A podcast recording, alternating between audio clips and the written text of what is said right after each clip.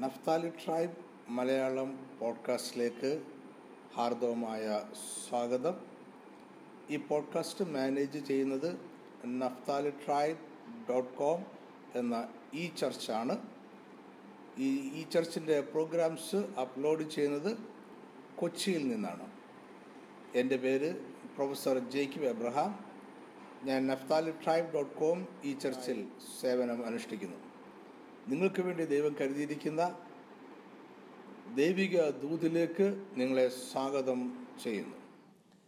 ഈ ആഴ്ചത്തെ ചിന്തയ്ക്കായിട്ട് ഞാൻ ഒരു കർഷകന്റെ ജീവിതമാണ് എടുക്കുന്നത്. ഒരു കർഷകന്റെ ജീവിതത്തിൽ നിന്നും ചില പ്രായോഗികമായ ബുദ്ധിയും ജ്ഞാനവും പഠിക്കാം എന്നാണ് ഞാൻ ആഗ്രഹിക്കുന്നത്. ഈ ലോകത്തിൽ ഏറ്റവും ബുദ്ധിമാനായ മനുഷ്യൻ ആരാണ് എന്ന് ചോദിച്ചാൽ നിസംശയം ഞാൻ മറുപടി പറയും അതൊരു കർഷകനാണ്.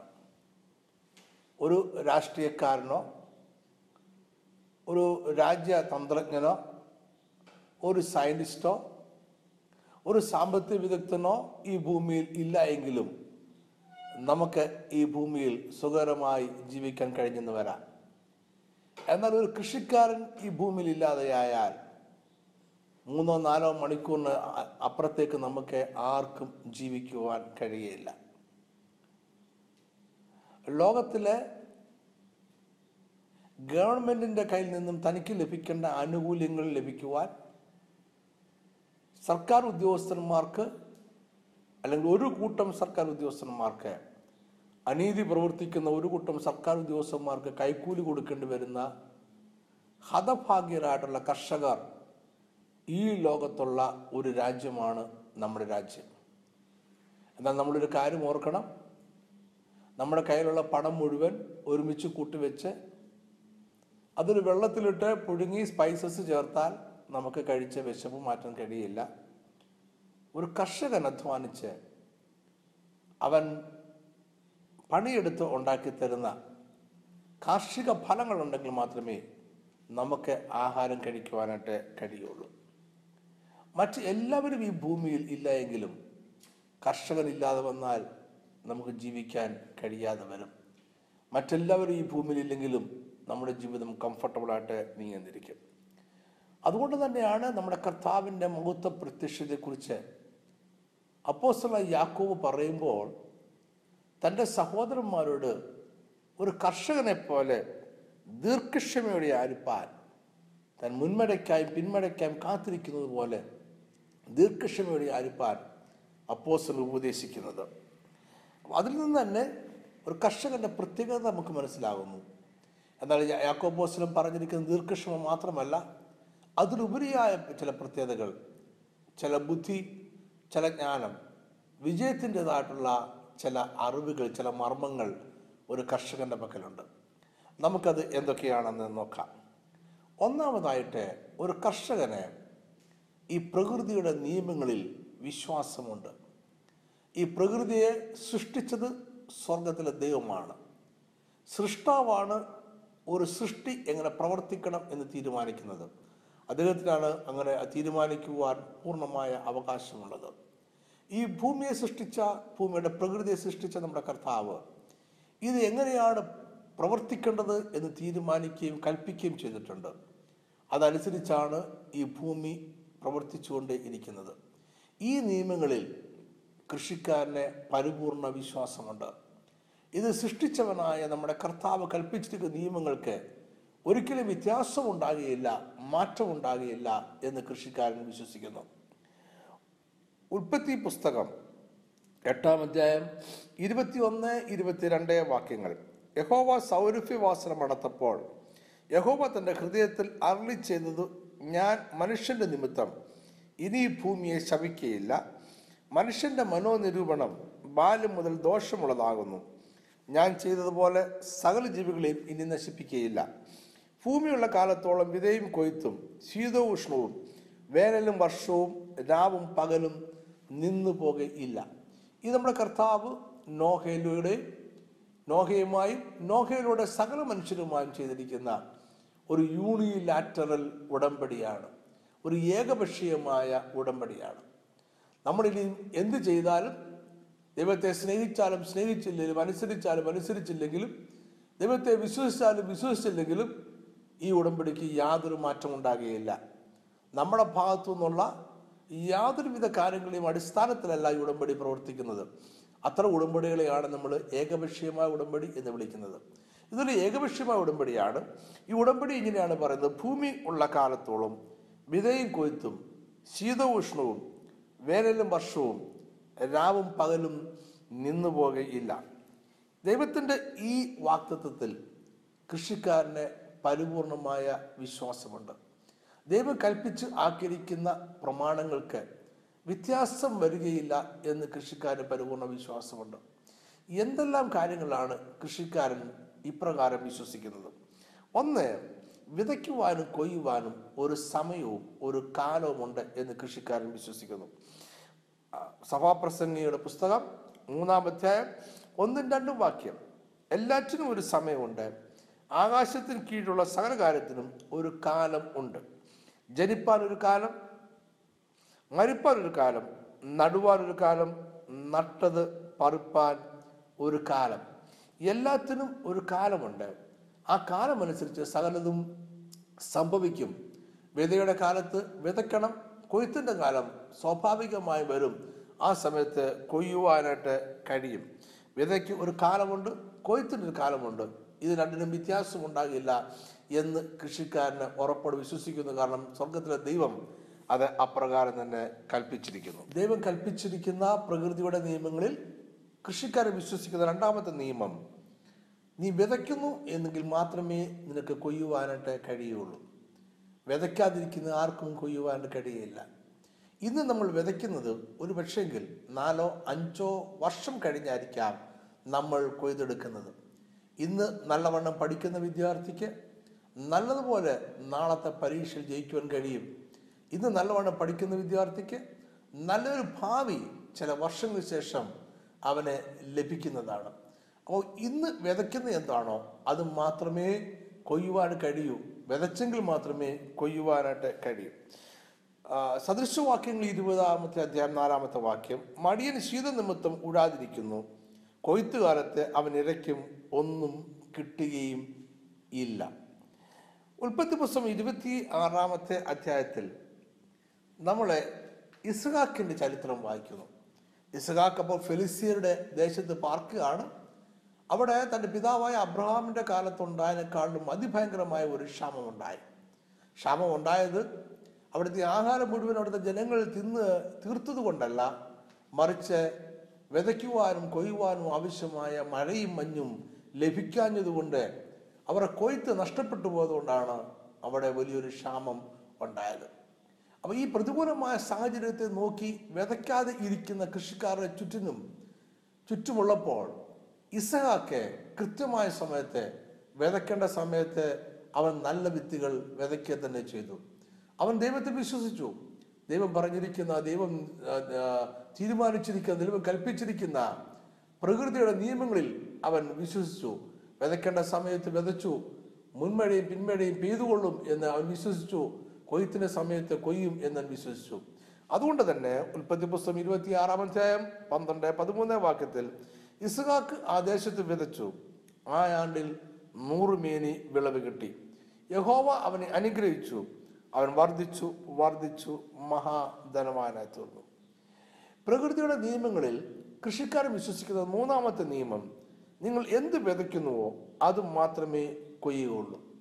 നോക്കിയാൽ നിങ്ങൾ മാവ് നട്ടാൽ അതിൽ നിന്നും ആപ്പിൾ പറിച്ചെടുക്കുവാൻ സാധ്യമല്ല. നിങ്ങൾ ആപ്പിൾ നട്ടാൽ അതിൽ നിന്ന് മുന്തിരി പറിച്ചെടുക്കുവാൻ സാധ്യമല്ല.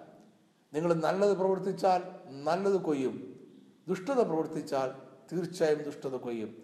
എന്ത് വിതയ്ക്കുന്നുവോ അത് മാത്രമേ കൊയ്യുവാൻ കഴിയുള്ളൂ. ഗലാത്തർക്ക് എഴുതിയ ലേഖനം ആറാം അധ്യായം ഏഴ് എട്ട് വാക്യങ്ങൾ വായിക്കുന്നു. വഞ്ചനപ്പെടാതിരിപ്പീൻ ദൈവത്തെ പരിഹസിച്ചുകൂടാ.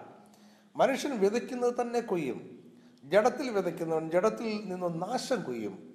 ആത്മാവിൽ വിതയ്ക്കുന്നവൻ ആത്മാവിൽ നിന്ന് നിത്യജീവനെ കൊയ്യും. ഒക്കെ ജഡത്തിൽ വിശ്വസിക്കുന്നവൻ ജഡം നശിക്കുന്നതായതുകൊണ്ട് അവൻ നാശം കൊയ്യും. ആത്മാവിൽ വിതയ്ക്കുന്നവൻ ആത്മാവ് നശിക്കുന്നതല്ലാത്തതുകൊണ്ട് നിത്യജീവൻ കൊയ്യും. ഒന്നാമത്തെ രഹസ്യം കൃഷിക്കാരനെ ഈ പ്രകൃതിയുടെ നിയമങ്ങളിൽ ദൈവം കൽപ്പിച്ച് ആക്കിയിരിക്കുന്ന താൻ സൃഷ്ടിച്ച് സൃഷ്ടിച്ചിരിക്കുന്ന പ്രകൃതിക്ക് നൽകിയിരിക്കുന്ന നിയമങ്ങളിൽ കൃഷിക്കാരന് പരിപൂർണമായ വിശ്വാസമുണ്ട്. അത് തക്ക സമയത്ത് അങ്ങനെ തന്നെ സംഭവിക്കുമെന്ന് കൃഷിക്കാരൻ വിശ്വസിക്കുന്നു. രണ്ടാമത്തെ കാര്യം രണ്ടാമത്തെ അവന്റെ വിജയത്തിന്റെ രഹസ്യം എന്ന് പറയുന്നത് അവന് ഒരു ഇൻവെസ്റ്റ്മെന്റ് നടത്തുവാൻ ഒരു നിക്ഷേപം നടത്തുവാൻ അവൻ തയ്യാറാണ്. നിക്ഷേപം എന്ന് പറഞ്ഞാൽ അവനൊരു സാക്രിഫൈസ് ചെയ്യുവാൻ അവന്റെ ജീവിതത്തിൽ നിന്നും ചിലത് ബലികഴിക്കുവാൻ അവൻ തയ്യാറാണ് എന്നർത്ഥം. അവന്റെ പോക്കറ്റ് അറിഞ്ഞ് ചെലവഴിക്കുവാൻ ആ പണം അവന്റെ പോക്കറ്റിൽ നിന്ന് പോകുന്നത് അവന്റെ പോക്കറ്റ് അറിയുന്ന രൂപത്തിൽ തന്നെ ചെലവഴിക്കുവാൻ അവൻ തയ്യാറാണ്. അതിനെയാണ് നമ്മൾ ഇൻവെസ്റ്റ്മെന്റ് അല്ലെങ്കിൽ ഒരു ബലി കഴിക്കുന്ന ഒരു സാക്രിഫൈസ് പോലെ ഇൻവെസ്റ്റ് ചെയ്യുക എന്ന് പറയുന്നത്. അപ്പോൾ ഈ ഒരു ഇൻവെസ്റ്റ്മെന്റ് എല്ലാം തന്നെ ഒരു സാക്രിഫൈസ് ആയിരിക്കണം. അതുമാത്രമേ ഇൻവെസ്റ്റ്മെന്റ് ആകുകയുള്ളൂ. അപ്പോൾ കൃഷിക്കാരൻ അവന് ഒരു വിത്ത് കൊയ് അവനെ കൊയ്തെടുക്കുമ്പോൾ അവൻ ലഭിക്കുന്ന അവൻ ലഭിക്കുന്ന ധാന്യങ്ങളിൽ ഏറ്റവും നല്ലത് കുറച്ച് അവനെടുത്ത് മാറ്റിവെക്കും അടുത്ത വർഷം വിതയ്ക്കുവാനുള്ള വിത്തിനായിട്ട്. ഏറ്റവും നല്ല ധാന്യങ്ങൾ അവൻ കഴിക്കുവാൻ ഉപയോഗിക്കുകയല്ല ചെയ്യുന്നത്? അത് അവൻ കഴിക്കുന്ന കഴിക്കാൻ അവൻ ഉപയോഗിക്കാനുള്ള സ്വാതന്ത്ര്യമുണ്ട്.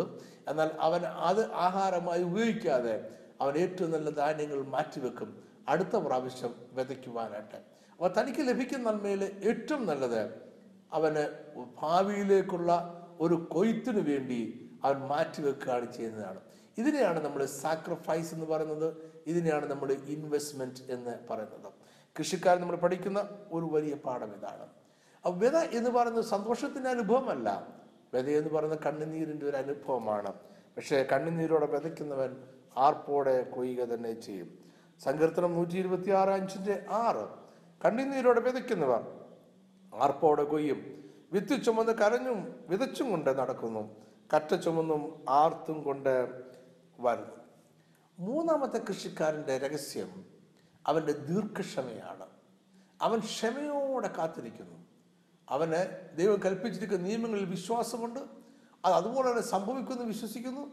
അതുകൊണ്ട് അവൻ മുൻമഴയ്ക്കായും പിന്മഴയ്ക്കായും അവൻ ക്ഷമയോടെ കാത്തിരിക്കുന്നു. അവൻ വിത്ത് നട്ടതിന് ശേഷം ആ വിത്ത് ഫലം കായ്ക്കുമെന്ന് വിശ്വസിച്ചുകൊണ്ട് ക്ഷമയോടെ കാത്തിരിക്കുകയാണ്. ദൈവം നമ്മോട് അരളി ചെയ്തിട്ടുള്ള വാക്തത്വങ്ങളെ കുറിച്ച് ഓർക്കുക. ആ വാക്തത്വങ്ങളൊന്നും ഫലിക്കാതെ പോവുകയില്ല. ആ വാക്തത്വങ്ങളൊന്നും നമ്മുടെ ജീവിതത്തിൽ നിവർത്തിക്കാതെ പോവുകയില്ല. അത് തീർച്ചയായിട്ടും തന്നെ നിവർത്തിക്കും. അത് നമ്മുടെ ക്ഷമയോടെ കാത്തിരിക്കേണ്ടിയിരിക്കുന്നു. പ്രവാചക പുസ്തകം അമ്പത്തഞ്ചാം അധ്യായം പത്ത് പതിനൊന്ന് വാക്യങ്ങൾ നമുക്ക് വായിക്കാം. മഴയും ഹിമവും ആശത്തു നിന്ന് പെയ്യുകയും അവിടേക്ക് മടങ്ങാതെ വിതപ്പാൻ വിത്തും തിന്മാൻ ആഹാരവും നൽകത്തക്കവണ്ണം ഭൂമിയെ നനച്ചു ഫലവത്താക്കി വിളയിക്കുന്നത് പോലെ എന്റെ വായിൽ നിന്ന് പുറപ്പെടുന്ന എന്റെ വചനം ആയിരിക്കും. അത് വെറുതെ എന്റെ അടുക്കിലേക്ക് മടങ്ങി വരാതെ എനിക്ക് ഇഷ്ടമുള്ളത് നിവർത്തിക്കുകയും ഞാൻ അയച്ച കാര്യം സാധിപ്പിക്കുകയും ചെയ്യും. നമ്മുടെ കർത്താവ് അറിളിച്ചിട്ടുള്ള ഓരോ വാക്തത്വങ്ങളും നമ്മുടെ ജീവിതം നിവർത്തിക്കും. നിവർത്തിക്കാതെ അത് വെറും കൈയായി മടങ്ങിച്ചെല്ലുകയില്ല. സദൃശവാക്യങ്ങൾ ഇരുപത്തൊന്നിന്റെ അഞ്ച്. നമ്മൾ ഇങ്ങനെയാണ് വായിക്കുന്നത്. ഉത്സാഹിയുടെ വിചാരങ്ങൾ സമൃദ്ധി ഹേതുക്കൾ ആകുന്നു. ബന്ധപ്പാടുകളൊക്കെയും ബുദ്ധിമുട്ടിലേക്കത്രേ ബന്ധപ്പെടുന്നത്. അതുകൊണ്ട് ക്ഷമയോടെ കാത്തിരിക്കുക. ദൈവം പറഞ്ഞ ഓരോ വാക്തത്വങ്ങളും നമ്മുടെ ജീവിതത്തിൽ നിറവേറ്റുക തന്നെ ചെയ്യും. നാലാമത്തെ കൃഷിക്കാരന്റെ രഹസ്യം അവൻ തന്റെ സ്വപ്നത്തെ എപ്പോഴും താലോലിച്ചുകൊണ്ടിരിക്കുന്നു എന്നുള്ളതാണ്. അവന് ദൈവം പറഞ്ഞിട്ടുള്ള വാക്തത്വങ്ങളെ വിശ്വസിക്കുന്നു ക്ഷമയോടെ കാത്തിരിക്കുന്നു മാത്രമല്ല ആ വാക്തത്വങ്ങളെ മറക്കാതെ അവൻ താലോലിച്ചുകൊണ്ടേ ഇരിക്കുന്നു എന്നുള്ളതാണ്.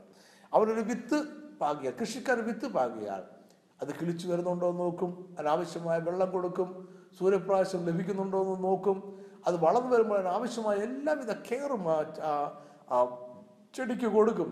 അവന് ഫലം കായ്ച്ച് അവനെ ഫലമെടുക്കുവാൻ കഴിയുന്നവരെയും അവൻ അതിനെ നർച്ചർ ചെയ്തുകൊണ്ടേ ഇരിക്കും. ഇതിനു വേണ്ടി തന്നെയാണ് ദൈവം അബ്രഹാമിനെ തന്റെ കൂടാരത്തിൽ വിളിച്ചിറക്കി ആകാശത്തിലേക്ക് നോക്കുവാൻ പറഞ്ഞ് ആശത്തിലെ നക്ഷത്രങ്ങളെ നോക്കുവാൻ എണ്ണുവാൻ ആവശ്യപ്പെട്ടത്.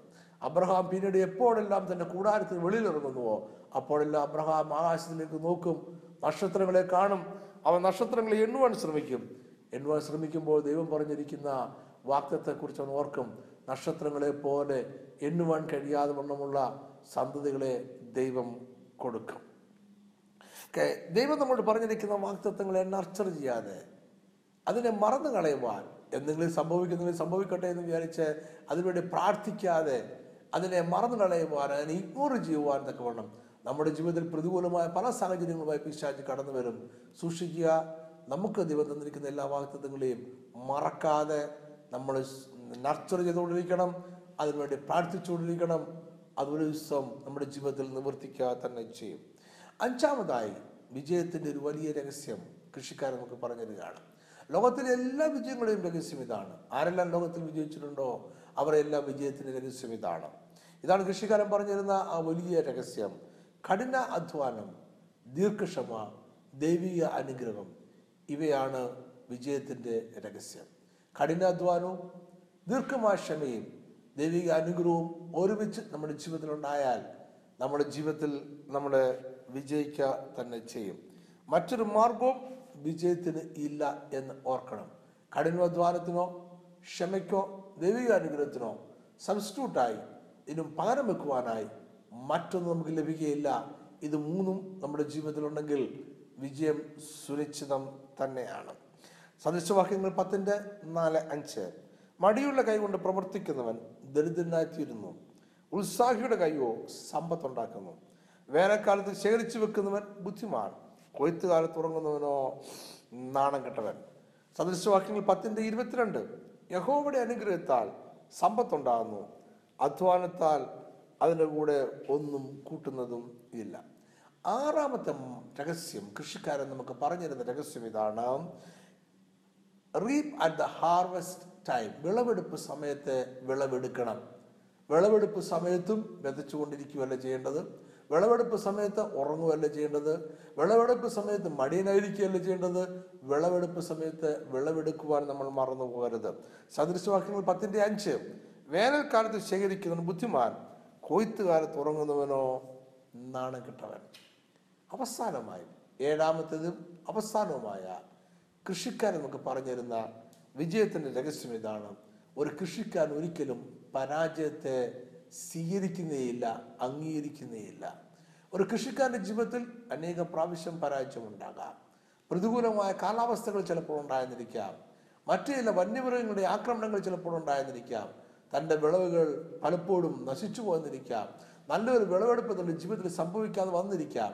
പക്ഷെ അതുകൊണ്ടൊന്നും കൃഷിക്കാരൻ വിതയ്ക്കുന്നത് അവസാനിപ്പിക്കാറില്ല വിതയ്ക്കാതിരിക്കാറില്ല. വിതയ്ക്കുന്ന സമയം വരുമ്പോൾ കൃഷിക്കാരൻ വിതച്ചുകൊണ്ടേയിരിക്കും. കാരണം അവനറിയാം ഒരു വിളവെടുപ്പ് ഉണ്ടാകണമെന്നുണ്ടെങ്കിൽ ജീവിതത്തിൽ വിജയം ഉണ്ടാകണമെന്നുണ്ടെങ്കിൽ വിതച്ചേ മതിയാവൂ.